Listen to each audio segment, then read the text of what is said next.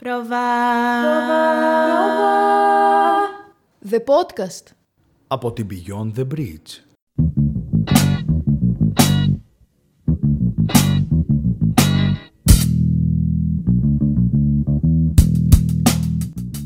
Ladies and gentlemen, please welcome to the seventh episode of Prova the Podcast. Woo! Father, mother and sister.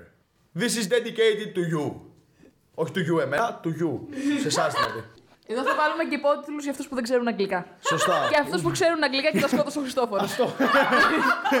Πολύ πιθανό. Χρυσάνθη, αν ακούς το επεισόδιο, στράφει το proficiency. Λοιπόν, καλώς ήρθατε σε ένα ακόμα επεισόδιο του Πρόβα The Podcast. Εσείω φτάσαμε στα 7 επεισόδια. Πρωτού προχωρήσουμε όμως, θα ήθελα να αναφέρουμε ότι όποιος μας ακούει τώρα να σηκωθεί από καναπέδες, τραπέζια, καρέκλες μπαμπού και να πάει να χτυπήσει μια εγγραφή στο κανάλι μας στο YouTube, Πρόβα The Podcast, ένα like στα βίντεό μας και άμα γουστέρνει να κάνει και κανένα comment, ούτως ώστε να υπάρχει αυτή η ζητούμενη αλληλεπίδραση με το κοινό για να γινόμαστε καλύτεροι. Και το καμπανάκι, ε. Α, σωστό, σωστό. Και το καμπανάκι. Α, ε, και μην ξεχάσουμε και στο Spotify, έτσι.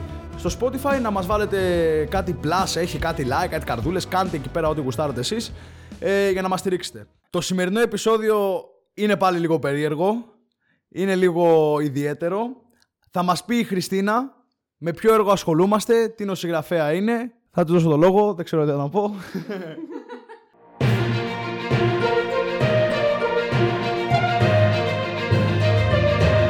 Σε ευχαριστώ, Χριστόφορε.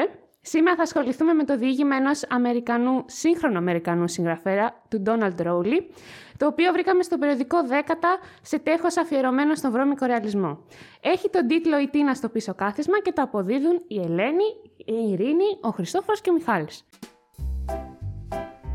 Το επεισόδιο του Πρόβα The Podcast που ακολουθεί είναι ακατάλληλο για τις ηλικίες κάτω των 18 ετών.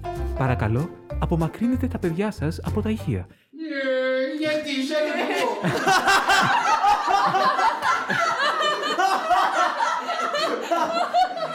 Γιωργάκη, πήγαινε μέσα, σε παρακαλώ.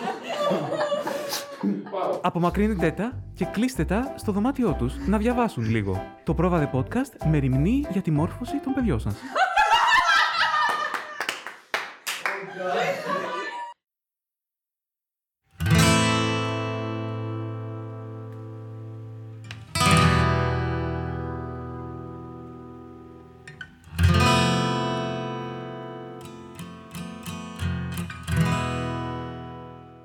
Η Τίνα φοράει το δαντελωτό καλσόν της, αλλά δεν μπορεί να φέρει τις γραμμές του σαν σωστά τους πίσω στα πόδια της. Τουλάχιστον στα ίσια τους. Ένα μάτσο χάλια. Και αυτό το καλσόν δεν είναι ούτε καν δικό μου. Χώνει το χέρι της στα μαλλιά της και προσπαθεί να θυμηθεί από ποιο σπίτι πήρε το καλσόν. Δεν τα καταφέρνει. Απέναντί της, στη λιμουζίνα, σε ένα αναπαυτικό γωνιακό κάθισμα με μία λάμπα από πάνω για διάβασμα, ένας άνδρα βάζει τα παπούτσια του. Η Τίνα σκέφτεται ότι ο σοφέρ πρέπει να τους έχει δει, να τους έχει ακούσει. Το παντελόνι του είναι ακόμα στα γόνατά του. Θα έπρεπε να τραβήξει το παντελόνι σου προς τα πάνω πριν βάλεις τα παπούτσια. Του λέει ησυχά η Τίνα ανάβοντας ένα τσιγάρο. Ο άνδρας τη κουνάει το πέος του προς το μέρος της, δίθεν αστείο, και μετά τραβάει προς το επάνω το παντελόνι του και αρχίζει να φτιάχνεται, στρώνοντας τα μανικέτια του και τα μαλλιά του. Ένα πέος που χορεύει. Καλό αυτό. Χτένισε το μαλλί σου, γλύκα μου. Α, ναι, βέβαια. Τραβάει άλλη μια ρουφιξιά από το τσιγάρο της, το σβήνει στο τασάκι της πόρτας, φτύνει στις παλάμες της και χώνει και τα δύο της χέρια στα κατάμαυρα σαν κάρβουνα μαλλιά της. Καλύτερα; Κοιτάει τον σοφέρ που την κοιτάει από το καθρεφτάκι. Και οδηγεί τη νύχτα, σκέφτεται. Καλό αυτό. Πολύ καλό. Ξέρει που βρίσκεται. Κάπου στη Wilshire, στο Beverly Hills, με προορισμό το ξενοδοχείο Πενίνσουλα. Με κάποιο μεσήλικα πολιτή ονόματι Herbert Halstead, Herbo Verb για τους φίλους του.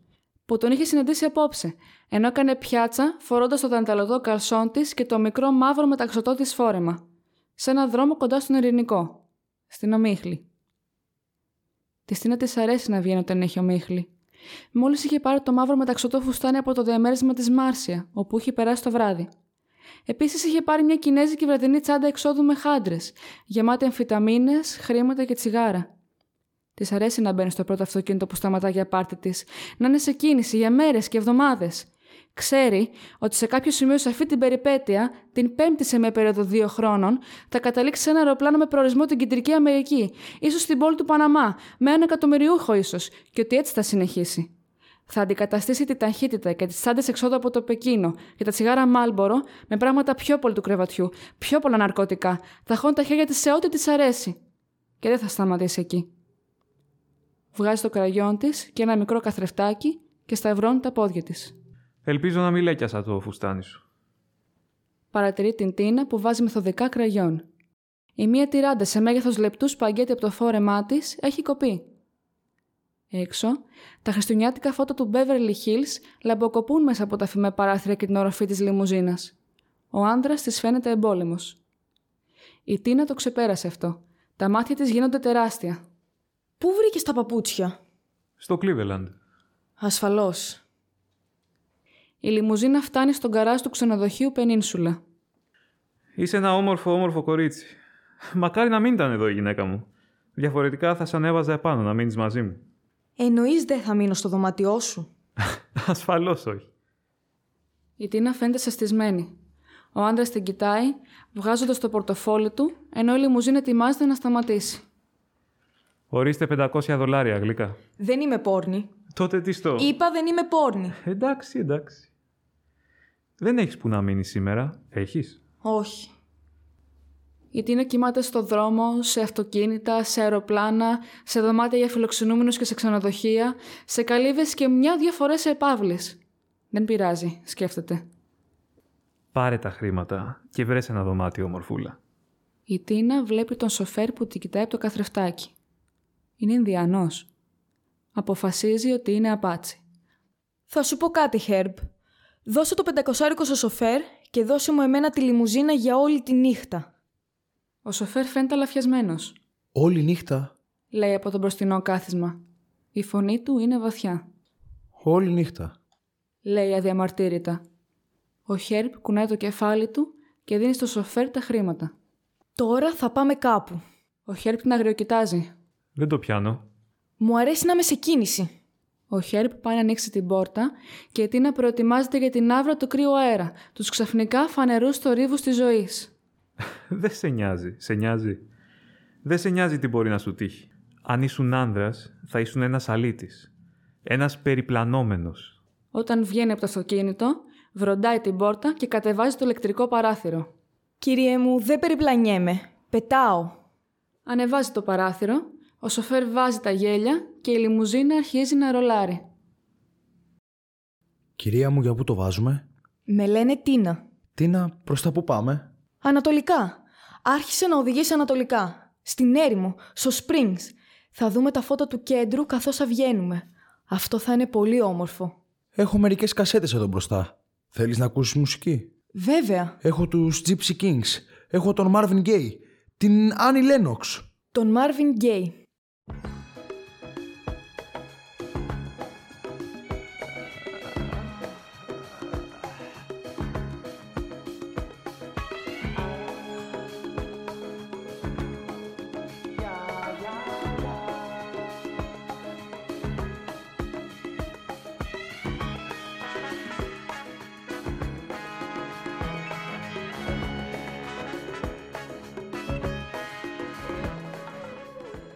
Η Τίνα ακούει τον Μάρβιν Γκέι να τραγουδά το «Σε θέλω».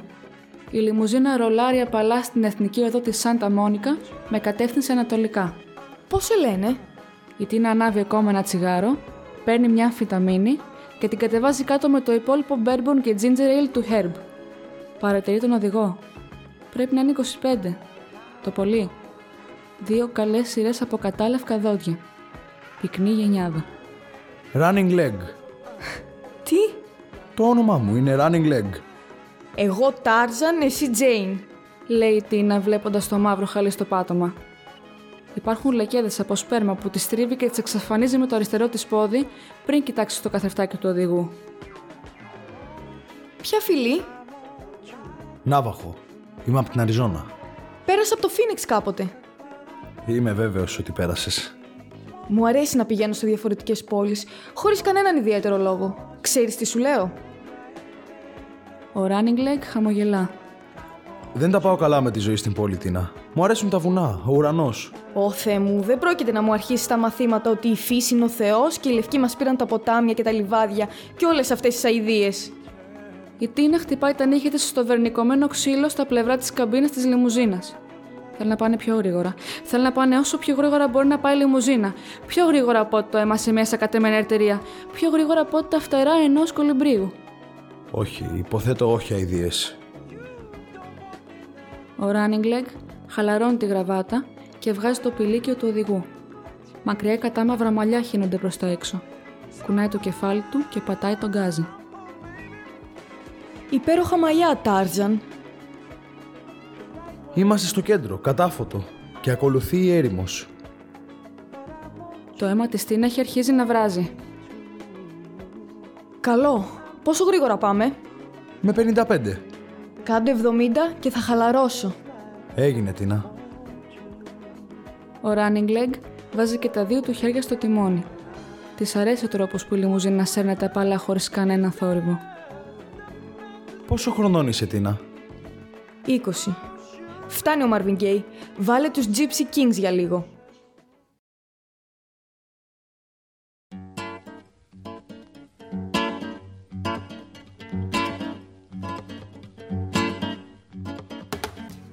Αρχίζει να ξαναβάζει μάσκαρα, χρησιμοποιώντας ένα χαρτομάτιλο για να βγάλει τις μουτζούρε.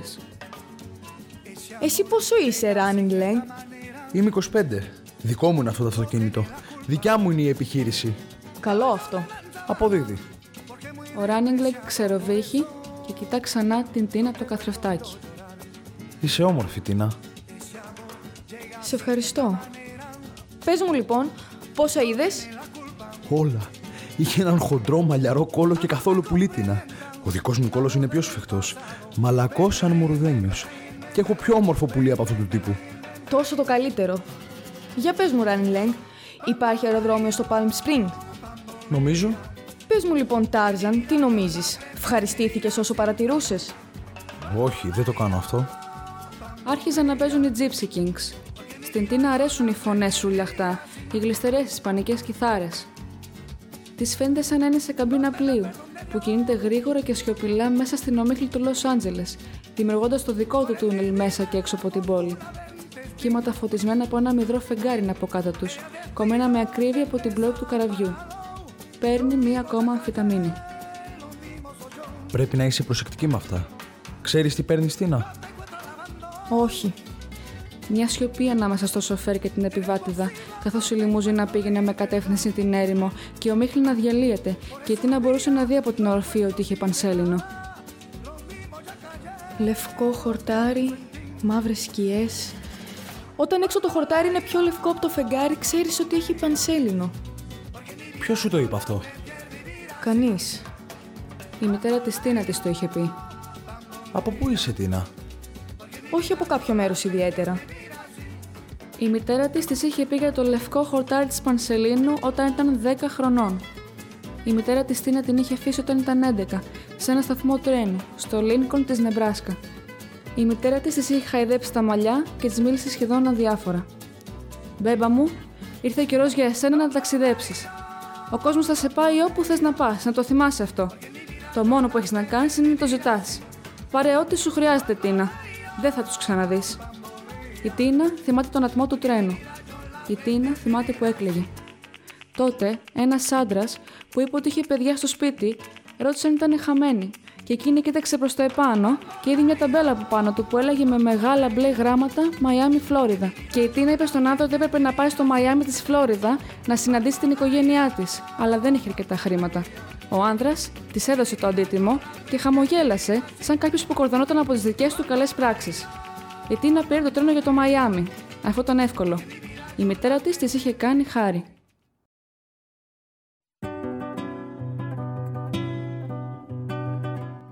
Η Τίνα έμαθε πώ να διαβάζει και να γράφει όταν ζούσε με μια θετή οικογένεια στο Μπουάς του Άινταχο. Μόλις είχε πατήσει τα 14, έφυγε από την μπροστινή πόρτα στην Εθνική Οδό, πέρασε λιβάδια από το καλαμπόκι ψιθύριζε ξεπλημένο σε ανοιχτό πράσινο από τον ήλιο και σε 5 λεπτά σταμάτησε ένα αυτοκίνητο. Μπήκε μέσα. Ο οδηγός ήταν ένας χοντρός κοκκινομάλης που τον έλεγαν Ed. που τη ρώτησε αν μπορούσε να βγάλει τα ρούχα της στο μπροστινό κάθισμα. Το σκέφτηκε για μια στιγμή. Είπε Ασφαλώς. Και έβγαλε τα ρούχα της. Ο Έντ άρχιζε να αναπνέει βαριά και ξαφνικά η Grand Prix Pontiac με αγωνιστικά λάστιχα και κρέμα οροφή παρέκλεινε τη πορεία της και σταμάτησε εντελώς στη μέση του πουθενά. Ο Έντ είχε πάθει έμφραγμα και ήταν νεκρός, φάνηκε. Οπότε η Τίνα κύλησε το σώμα του σε μια κουβέρτα και το άφησε στην άκρη του δρόμου και πήρε το λευκό του πουκάμισο από το οποίο έφτιαξε ένα όμορφο φόρεμα με το λουρί του και το ροζ καλσόν. Πήρε τα χρήματα του Ed, σχεδόν 500 δολάρια, και τη βέρα του, και ένα κοκκινοπό δαχτυλίδι που πέρασε σε μια σημαίνει αλυσίδα που είχε στο λαιμό της. Μπήκε μέσα στο Grand Prix, παρατήρησε για λίγα λεπτά τα κοτσάνια των καλαμποκιών να ρηγούν και να κουνιούνται, κοιτάζοντας έξω προς τον ορίζοντα και σαν είδωσε το αυτοκίνητο οδηγώντας προς τη δύση μέχρι που έμεινε από βενζίνη. Πού είναι αυτό το όχι κάποιο μέρος ιδιαίτερα; Όπως είπα. Ένιωθε το κοκκίνισμα στο πρόσωπό της. Τον θέλει. Τον θέλει από πάνω της, μέσα της. Θέλει να μυρίσει τον υδρότα της ανάσας ενός νέου άντρα, αλλά δεν θέλει να σταματήσει το αυτοκίνητο. Είναι σκοτάδι τώρα στο Island Empire και η λιμουζίνα περνά μπροστά από τη γωνία Bunny και Beaumont με τα φωτισμένα μπλε τροχόσπιτα μεσοκριμμένα από τους απεριποίητους θάμνους. Τίνα, κοίτα τους λόφους. Δεν υπάρχουν δέντρα. Φτάνουμε στην χαμηλή έρημο. Σύντομα θα αρχίσουμε την κάθοδο.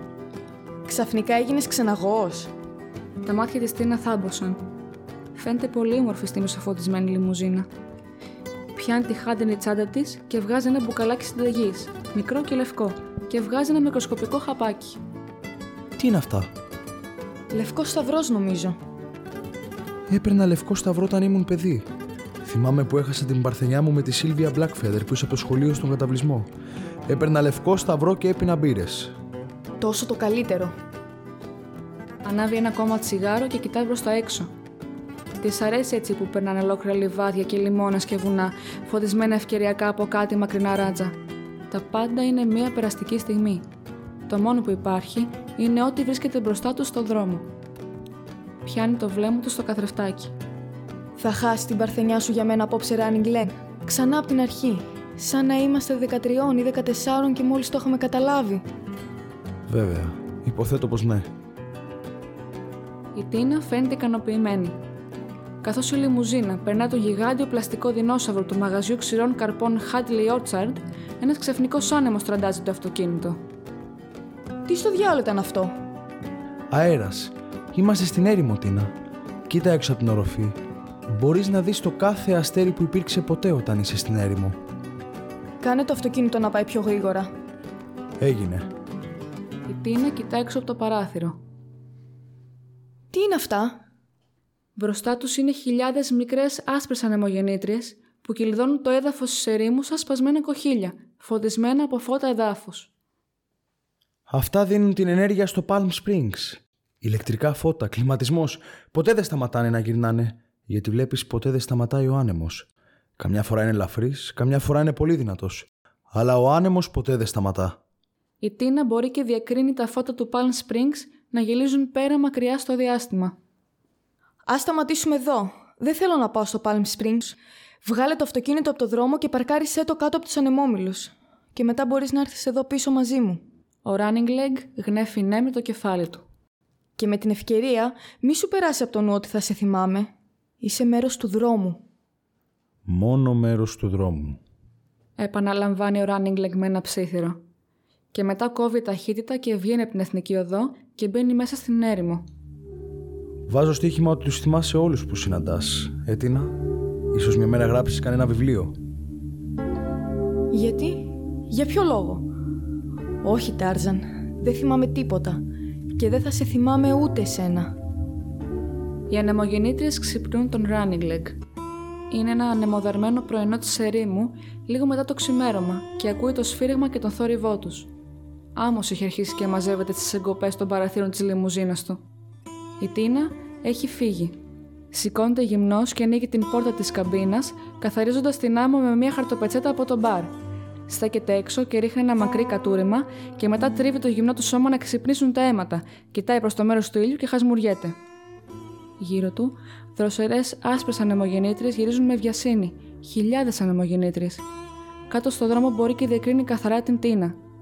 Η τυράτα του φουστανιού της είναι ακόμα ξυλωμένη και τα μαλλιά της, ένα πυκνό μαύρο δίχτυ, τεινάζονται από το ράκι στο πρόσωπό της. φοράει γυαλιά ηλίου και κρατάει την κινέζικη βραδινή τσάντα εξόδου. Πίνει ένα από εκείνα τα μικρά μπουκαλάκια σκότσα από τον μπαρ της λιμουζίνας. Στα πανύψηλα μαύρα δερμάτινα τα κούνια της, μετρά με τα βήματά της στην άκρη του δρόμου, το φουστάνι κολλημένο και τσαλακωμένο στο σώμα της. Απ' την απέναντι μεριά, ο Ράνιγκλεκ βλέπει μια παλιά μαρών Mercedes να κόβει ταχύτητα ενώ πλησιάζει την Τίνα. Εκείνη προχωράει προς τη μεριά του παραθύρου του οδηγού. Λέγονται μερικά λόγια και μπαίνει μέσα. Ακόμα γυμνός ο Ράνιγκλεκ πηδάει μέσα στο αυτοκίνητο ενώ η Mercedes φουλάρει. Κοιτάζοντας μέσα από το φημέ παράθυρο, βλέπει μια υπέρβαρη γυναίκα με αλήγη στα λευκό ξανθαμαλιά να οδηγεί, μιλώντας και γελώντας. Το τελευταίο πράγμα που βλέπει είναι η Τίνα, με τα γυαλιά ηλίου, καθισμένη στο πίσω κάθισμα καπνίζοντας. Ένα μαύρο κεφάλι σε μια σχισμή όλο καπνό, ενός παραθύρου που φεύγει, πάνω από κάτι πινακίδες ήδη πολύ μακριά για να μπορέσει να δει τον αριθμό τους.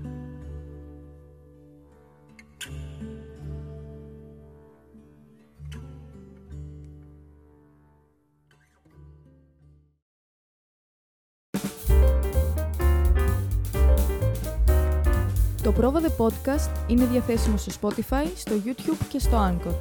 Κάντε follow στις σελίδες μας στο Instagram και στο Facebook για να μένετε ενήμεροι.